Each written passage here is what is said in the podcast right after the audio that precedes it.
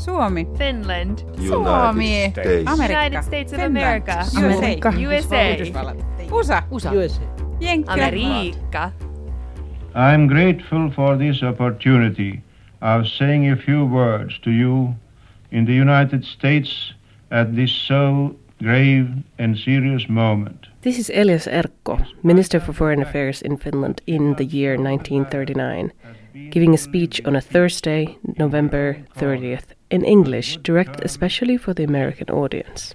In spite of the fact that Finland's sole desire has been to live in peace, in her own corner, on good terms with her neighbors. The war is upon us.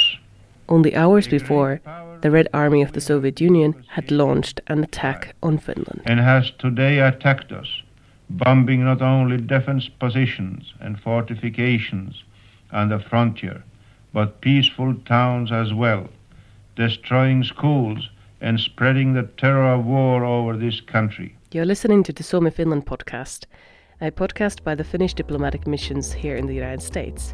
My name is Satu Järveläinen. I work at the Embassy of Finland in Washington, D.C. as the communications coordinator. I'm leading you through conversations about the Winter War, since it is very hard to cover any major historical events fully in mere one podcast episode. I will provide some links in the description of the episode for further reading on everything from the women's role in the war effort to the famous farm boy turned legendary sniper, Mr. Simo Häyhä. Suomi, Finland. First part of this episode focuses on Finnish perspectives on the war. Let's start with Colonel Petteri Seppälä, military, naval and air attaché from Finland to Canada and the US. So could you briefly please try to recap for our listeners who might not be familiar with this, that what is or what was actually Winter War? Winter War is part of the Second World War. It's part of the great powers' policies. And Finland, as a small nation, we were just a kind of a part of that bigger play. And how long did this war last? It lasted only 105 days. So it started late November in 1939 and it ended 13th of March 1940. And it was short, but it was bloody, and finally we were able as a nation to maintain our independency, but still we lost some of Finnish areas. And of course, when you are losing a war, it's never a happy ending, but we are still proud that we were able to stand against a much more powerful nation. Why is Winter War so significant still? Or why is the legacy of Winter War so significant to the story of modern Finland? Why Finland is number one in so many areas in the world, talking about education, equality, freedom of speech, the lack of corruption or whatever. I think Winter War was one of those biggest enablers to make it true. So it was a classical fight between the really small underdog against really powerful, bigger in every possible way enemy, like David against Goliath. So I think it was a classical example of that. And why is it still so important in Finland even nowadays? I think Winter War was, in a way, enabler of our society to become later what we actually are today. Because if we would have not been able to unify our nation, we would have been totally different kind of country, probably part of some other country during the 50s, 60s and so on. And that would mean that we would be totally different kind of nation nowadays. So that's my argument, that I think it was one of the strongest enablers to make us what we actually are today. Against all odds, Finland mounted a stubborn defense against the Soviet aggression. Professor of Contemporary History Kimmo Rentola from the University of Helsinki shares some background on events in Europe which led to the Second World War and also the Winter War. In August 1939, when Hitler was planning to attack Poland, he offered, and the Soviets accepted, to make a deal so that they divided the countries between them. main part of Poland went to the Germans, and eastern part of Poland and the three Baltic republics and Finland and part of Romania were given to Stalin. And they agreed a division of areas between them. And it was all fulfilled, all the agreement was fulfilled except as for Finland. Finland was the only one who escaped. Finland was in the Soviet sphere, but Finland was not willing to join that sphere. Now it's time for a quick history recap. By the time of Winter War, Finland was actually still a very young nation, having been over 600 years part of the Swedish kingdom, then spending a century as an autonomous Grand Duchy in the Russian Empire. Finland gained independence from Russia in 1917, and the following year, the newly formed nation was divided by a bitter civil war between the Reds and the Whites. The Red Guards originated mainly from the working class and benefited from backing by Russian Bolshevik leaders who wanted Finland to become a socialist republic. The White Guards represented mostly the upper and middle classes, farmers and peasantry, and benefited from German support.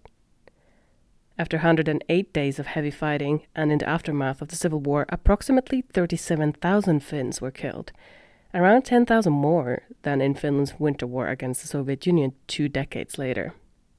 General Mannerheim led the White Guards to victory in May 1918, but the animosity between the Reds and the Whites didn't end with the end of Civil War. Yle News, the Finnish public broadcasting company, writes in its article about the centennial of the Civil War that youth associations, sports clubs, and even retail shops catered to either one or the other. People had to be careful which concerts and events they participated in, as it communicated a message about their political sympathies. Professor Rentola speaks about the healing process of Finland post-Civil War and how it contributed to the future of the nation. And what kind of significance does it have that Finland had a civil war in 1918, and it is said that Winter War brought the nation together to fight against a common enemy? Do you feel like that kind of played into the part also somehow? There was this civil war 20 years earlier, which was very bitter, and many people were killed then in the war and after the war. And it was a bitter experience, but the peacemaking between the parts had begun already before the Winter War. From 1937, there was an elected government in Finland of the Social Democrats and Centre Party, or the Agrarian Party as it was called that time, and it was the first government where both sides of the civil war were represented in, and it began the development towards the Nordic model of society from 37 on, and people saw that this is going, people in general saw that this is going in the good direction, and there is many things to defend here. And then also I think the Stalinist terror in the Soviet Union contributed, because after the Civil War many Finnish from the Red side, the leaders and also regular Red Guardists had gone to the Soviet Union, and they were almost all killed in the Stalinist terror in the late 30s. And so even the communists in Finland saw that probably the fate there would be rather bad. They didn't know exactly what happened in the Soviet Union to the Red Finns, but they knew that something bad has happened, because all correspondence were cut. You didn't hear anything, only bad rumors and things like that. And they knew that very bad things had been done to them. I've been now researching in the archives their fates, and it's not a nice thing to do. Let's go through some numbers about the Winter War. Back in the day, Finland's population was around 4 million, and the Soviet Union had a population of about 170 million. When the war started in late November 1939, Finland deployed about 295,000 men in 9 divisions. The number later grew to over 330,000 during the whole war. In total, Finland had 32 tanks and a little over 100 aircraft to use to defend the nation. The Soviet Union sent 21 divisions of about 450,000 men for an attack in late November. Their numbers grew approximately to 1 million soldiers during the whole war, and had over 3,000 tanks and over 3,500 aircraft on their side. Now, let's pass the microphone back to Professor Rentola and Colonel Seppälä. Finland was able to preserve its independence in a war against the Soviet Union, which was several times bigger, and Finland did it twice, first in the Winter War and then in 1944 again when the Soviet attacked with great force, and the only country between Germany and Russia which was able to do that. When one Finn was fall down, I think at the same time there were 7 or 8 Soviet Union soldiers falling down. So that's the ratio that we had to be able to fight to be able to maintain our independence. There are things that are not only based on the numbers. Of course, in the war and on the battlefield, the numbers they do matter, but they are not the only thing that matters. The main idea was the unity of the people fighting against the enemy. I think the Soviets contributed themselves by that, because they put up a puppet government for Finland, because before the war they demanded a transfer of border and some islands in the Baltic Sea and things like that. But then when they attacked, they set up a government, which means that they want the whole country. And I think that was part of the thing that created willingness to fight back. And of course the Finns were able to do that, because at that time there were thousands of young men who were used to work outside in winter conditions. It was very harsh winter, and luckily we had young men who were able to do the deed in the front. The women's organizations participated in the Finnish war efforts too. One of the biggest ones was called the Lotta Svärd organization. They had a national defense role during the Second World War. Colonel Seppälä. We didn't use females at the time in the combat missions, but they were in many other ways. They were really important part of how we fought. So Lotta Svärd was an association that they actually took care of the wounded ones. They were part of the logistical systems, and they took care of the home front things, and they were part of doing the air surveillance and many other tasks. So without the Lottas, I think the war would have been different, and you never know, maybe it would have ended in a different way. Suomi, Finland. On the Soviet side, there were, for instance, Ukrainian troops and people like that who were not used in the conditions in the snowy forests having a fight. No deal for them. There were some people from really south trying to fight in the minus 40 Celsius degrees climate, and it didn't work.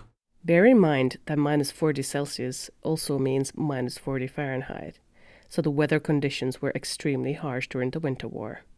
Colonel Seppälä continues on Stalin's mistakes in organizing the invasion. Tactically, there were a lot of mistakes. One of those were probably that maybe he should have attacked during the summertime, when he would be able to use those capabilities of the Soviet Union Army or the armed forces at the time better. I think Stalin overestimated their strength of the Soviet Union Army, and he underestimated the strength of the Finnish, the United Nation, as one Finnish nation, as to fight against Soviet Union. So I think there were some overestimation and some underestimation, which caused a lot of casualties to the Soviet Union. On Finland's side, the casualties of the Winter War came to over 66,000 men overall, with over 24,000 lives lost. On the Soviet Union side, casualties totaled in over 315,000 men overall, with, according to best estimates, over 125,000 dead or missing, 188,000 wounded, and over 5,000 taken as prisoner. These numbers give some insight on why it is often called the miracle of Winter War, when brave little Finland was able to defend herself so well against the big Soviet Red Army, even though at the end Finland lost the war. What are some of the elements of the Finnish, either the intelligence side or the warfare, that really helped to basically help us to keep our independence? The warfare side, the Finns had a very clear advantage, because they were not afraid of going into the forest. The Russians stick to the road and when you try to drive, let's say, 20,000 guys with weapons and trucks and tanks on a small forest road, the quays 10 miles, 20 miles, and the Finns went through the forest and cut it. And most of the Russian soldiers at that time, they didn't want to go in the forest, and that gave the Finns the possibility to stop the attack. Finland was really, really well aware of the climate, aware of the circumstances, aware of the environment, and we were able to create some tactics that were really useful from the underdog's point of view. We were able to exploit the forest, thick forests, and we were able to exploit the icy lakes and snowy winter.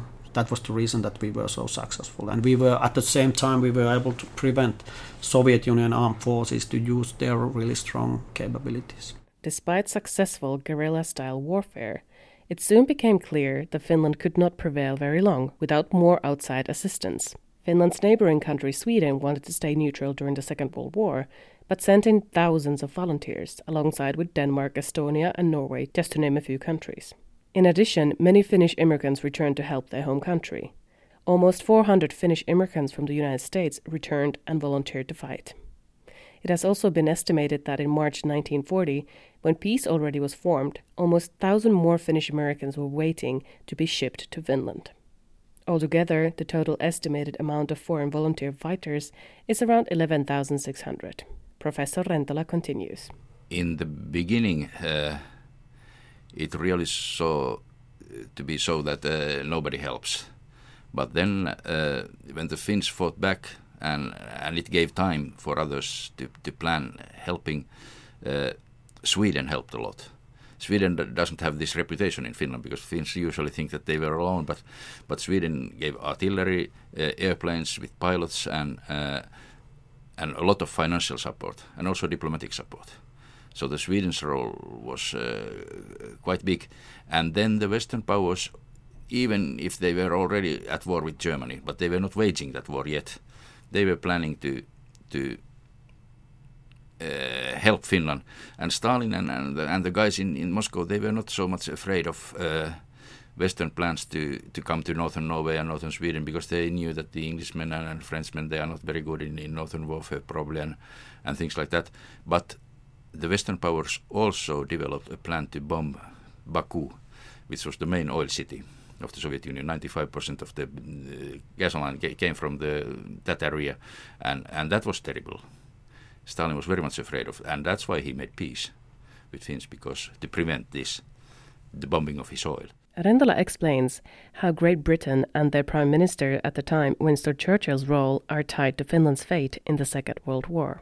Before the Winter War, Churchill was rather pro-Russian because he wanted the Russians have bad relations with Germany and things like that. And but then during the Winter War, when he saw how the Finns fought, he became very enthusiastic of it, and the Finns show what the free men can do. He said in the parliament, and he was the main architect of those Western plans of invasion by bombing and other things against Soviets at that time. And he remembered that. And when in the next war, Finland allied with Germany to get back what we lost in the Winter War.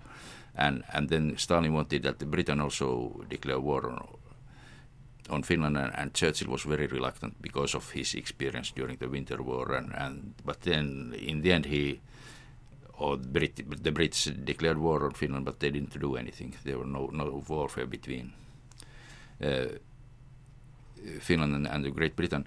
And in the end, it turned out that it was a fortune for Finland that we were at war with Britain, because it meant that when the peace terms were agreed, the British were taking part, which was very important for Finland. We were not only Finland and the Soviet Union, but also the British were taking part. Do you think the war could have been avoided somehow? Was there any chance that we could not have gone to war? I think it could have been avoided in the negotiations during the fall of 1939. when the Soviets demanded border transfer and islands and something like that, if the Finns had signed, then the war would have been avoided. But of course, there's the question, what next? Because the Baltic states, the three Baltic republics, they signed such agreements with the Soviet Union.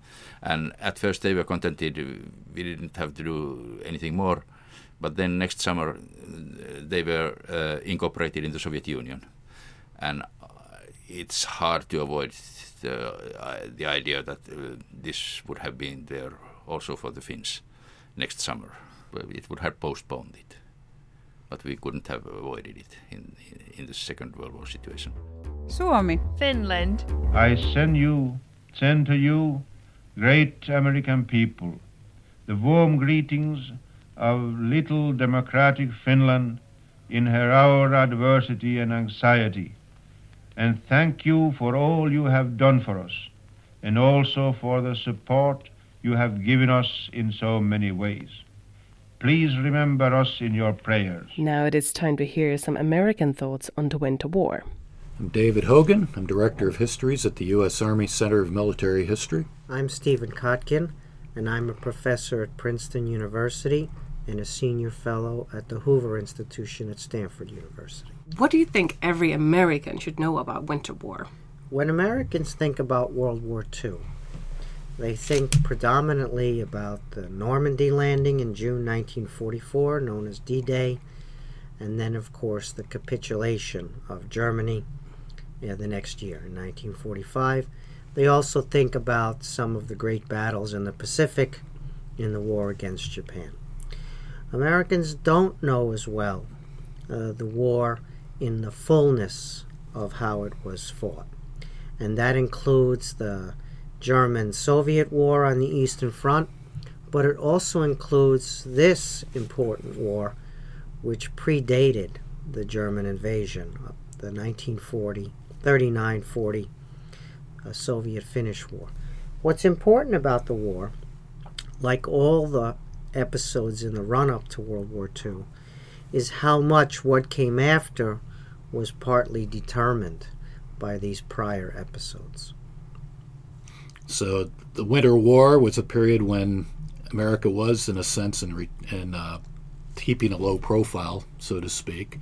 It's not that we were isolationist in the sense that we would cut off ourselves from the world. We still had trade ties, and we were still involved in a lot of international diplomacy. But our tolerance for international intervention was extremely limited. We were very suspicious after our involvement in World War I of getting dragged into things that into wars that weren't, in our view, any of our business.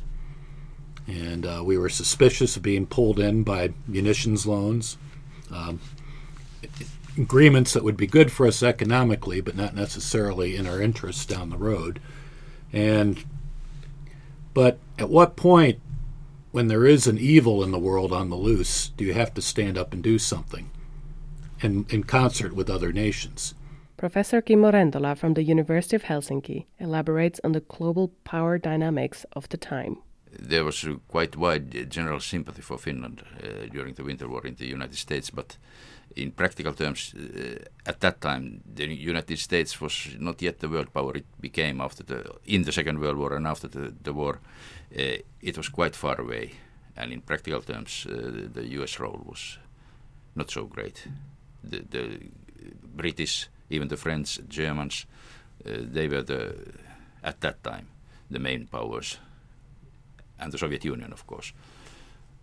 But the US were there. They were sympathetic, and they gave money and wrote quite a lot in the newspapers, but they couldn't do much more. And because of the distance and the times, it was a rather short time, 3 months only in the winter. It will be midwinter, so... The U.S. was not able to provide military material assistance to Finland. Despite this, the average Americans and celebrities sympathized with brave little Finland and rushed to offer aid. Former President Herbert Hoover initiated a national effort, the Finnish Relief Fund, to support Finnish civilians. In his speech, he said, quote, "Never has there been a more appealing cause. It is for us to accept this obligation in the name of humanity. We have the resources to do it without depriving our own people. If we serve Finland today, we are protecting those ideals in the world for which our nation stands. We can make a reality of the sympathy that lies in the hearts of the American people." Unquote. By March 1940, the fund had raised $2.5 million to aid Finland. Professor Kotkin continues on the Americans' perspectives at the time on the Second World War. Most Americans were fearful of being dragged into the war. They didn't necessarily see it as a war that involved America. It was being fought abroad, and therefore avoid involvement was the predominant sentiment. Not everyone. Some people were arguing that America had a duty to get involved, and they were arguing it either for morality purposes, as was mentioned, or because of national interest purposes, because if we allowed our friends and other countries to be defeated, we ourselves would then become vulnerable to the victors at some point. We've now lived through a number of recent wars which are continuing and which have continued for much longer than World War II. So today's Americans can understand the sentiment of caution in being involved in these foreign wars. The problem is not all wars are the same. Not all situations are equal. And the imperative to get involved depends, of course, greatly on the specific circumstances. And so you have to be careful if you get involved in certain wars and the population gets tired of that involvement. When something really important comes along, you may not be able to rise to the occasion.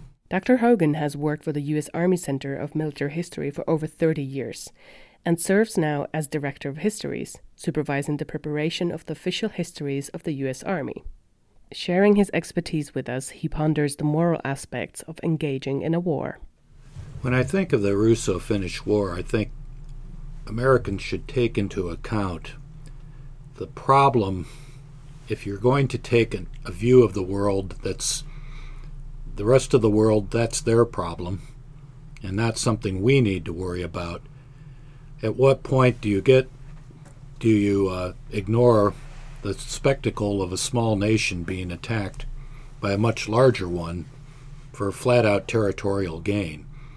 At what point do you have to move past realpolitik and start talking in terms of morals and proper international behavior? And if so, what do you do about it beyond expressions of sympathy and goodwill? I think one of the things that's interesting here is what impact is there? How much does moral influence count in international affairs? The Soviet Union was taking a beating in terms of world opinion. The role of international press was crucial in covering the events of the Winter War and aiding to gain sympathy for Finland. Professor Kotkin has researched and written extensively about Stalin. First of all, the Soviet Union claimed to be for peace and not an aggressive power, and that was lost in the invasion of Finland. Opinion globally no longer felt to the extent people did feel beforehand. Fewer and fewer felt that the Soviet Union stood for peace rather than being an aggressor. In addition, the Soviet Union's inability to conquer Finland as quickly as the Nazi army had conquered France and Poland also damaged the Soviet reputation. People didn't say, well, the winter conditions would require a longer war. They said, Hitler took 4 weeks in Poland and Stalin took 105 days. More than 3 times as long in Finland. So the damage was severe, and the press played quite an important role in siding with the Finns and blackening the image of the Soviet Union. Whether Stalin felt that this was a price that he paid, as opposed to this was just how the, quote, bourgeois press always treated the Soviet Union, is a separate question. But sympathy for your cause and support for you internationally is a very important factor in global affairs, and the Soviet Union's stock went down, even though they won a victory in the war in the end. The 105-day war in the middle of a very harsh winter ended with the Moscow Peace Treaty, dated on 12th of March 1940, before the plans in Paris and London to send forces to assist Finland became more concrete. It, for instance, forced Finland to cede land more than 10% of its territory to the Soviet Union. However, Finland maintained its independence and was not occupied. Finland's resistance was heroic and remarkable, and they surprised Stalin with their ability to hold out for as long as they held out. But it was not a victory for the Finns militarily on the battlefield. They paid a very heavy price for the Soviet invasion in terms of lives and territory lost. They did, however, show the world some asymmetric or guerrilla tactics that were extremely effective in stymieing the Soviets. The main thing they showed was national unity and resolve. And in warfare, the battlefield is critical, the technology is critical, the generalship is critical. You win the battlefield on the battlefield, but you also win with national resolve, a sense of unity, and the ability to keep the home front completely behind the war effort. This is something that Stalin unintentionally, unwittingly caused on the Finnish side with his behavior. And it's a key part of Finnish resistance, and it's a key lesson for anybody who might contemplate going to war. And what were some of those Stalin's mistakes that he did? Stalin's principal mistake was not to understand that he lacked credibility in diplomatic negotiations. From his point of view, he was negotiating in good faith with the Finns, offering not false pretext for eventual conquest, but territorial exchange. These were demands that he put to the Finns. The Finns felt that this was gangster-like behavior. From Stalin's point of view, he was being sincere. He was attempting to negotiate a deal.